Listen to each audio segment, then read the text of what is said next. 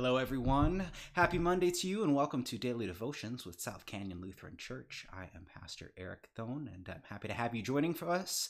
Uh, we offer daily devotions on our uh, YouTube and Facebook channels, as well as our uh, podcasts, um, Monday through Friday. Here, um, myself, Pastor Chris, and our Pastoral Care and Outreach Coordinator Linda Black have been leading those for you, and we invite you to tune in with those on a daily basis um, as we release those in the mornings. Today, I want to look at a passage from Isaiah that was shared in worship yesterday, and it's Isaiah 5. We'll look specifically at verses 1 through 7 um, today, but uh, it is uh, the love song to the vineyard. Um, and so let's take a look at that. If you want to read along, I'm Isaiah chapter 5, verses 1 through 7. Let me sing a song for my beloved, my love song concerning his vineyard. My beloved had a vineyard on a very fertile hill. He dug it and cleared it of stones, and planted it with choice vines. He built a watchtower in the midst of it, and hewed out a wine vat in it. He expected it to yield grapes, but it yielded wild grapes. And now, inhabitants of Jerusalem and people of Judah, judge between me and my vineyard. What more was there to do for my vineyard that I have not done in it? When I expected it to yield grapes, why did it yield wild grapes? And now I will tell you what I will do to my vineyard. I will remove its hedge, and it shall be devoured. I will break down its wall, and it shall be trampled down. I will make it a waste. It shall not be pruned or hoed, and it shall be overgrown with briers and thorns. I will also command the clouds that they rain no rain upon it. For the vineyard of the Lord of hosts is the house of Israel, and the people of Judah are his pleasant planting. He expected justice, but saw bloodshed, righteousness, but heard a cry. You know, there's a lot that we can say about that passage, but just because it's the type of thing that's oftentimes, particularly uh, in sermons, we don't have a whole lot of time to necessarily dwell on, um, I want to point out uh, something unique about this passage um, as simply a piece of, of literature. Um, it is one way that we can look at uh, the scriptures. We know that throughout the scriptures, we've got a wide range of different types of literature. Um, we have narratives, we have poetry, um, we have oracles of judgments, you know, and we can go on and, and on about some of the different types. But this passage in particular is interesting because within those seven verses that I just read there, we actually have three different types of literature. And so if you're looking back at, at this, the first two verses, it sort of tells you what it's meant to be. Let me sing for my beloved my love song. This passage starts as a poem, a love song, a piece of poetry, and it really is a love song of unrequited love. It's the love song Isaiah speaking of Isaiah's beloved, which is God. Isaiah, the beloved of God, being Israel. But ultimately, in spite of all of God's efforts, we may think that in terms of an image for love, a vineyard um, isn't the most romantic, but that's ultimately what we're getting at at here. And God makes all of these efforts to show God's love to Israel, and yet he expected to, to yield grapes, but it yielded wild grapes. God's love is unrequited.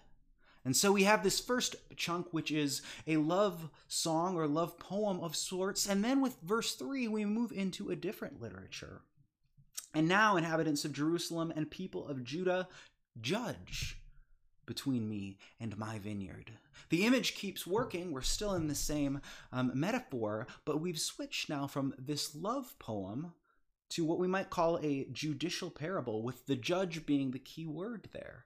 We're still working with the image, but the invitation to judge isn't is uh, a rhetorical move, but actually, if you're listening to this, a very real invitation. What was there to do? Make your judgment about who is right between God, the owner of the vineyard, and the vineyard itself, who did not yield um, what was expected And then in verse 5, we take even another step to a different type of literature, um, which is a sort of oracle of judgment. As we progress, and now God is saying, This is the judgment for the vineyard that didn't produce fruit.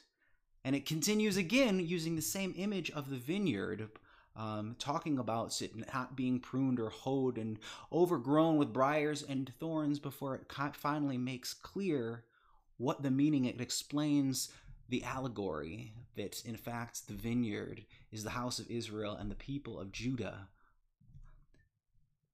So I think it's a fascinating thing to note just how much literary wise is crammed into these few verses and hopefully that's not something that's just too biblical nerdy of me if uh, if it is forgive me for for that. But i think that when we go into the scriptures it's helpful for us to recognize what we're working with here. Because we read these things differently when we understand the type of literature that we're working with and how even in this one this small piece we have multiple different types.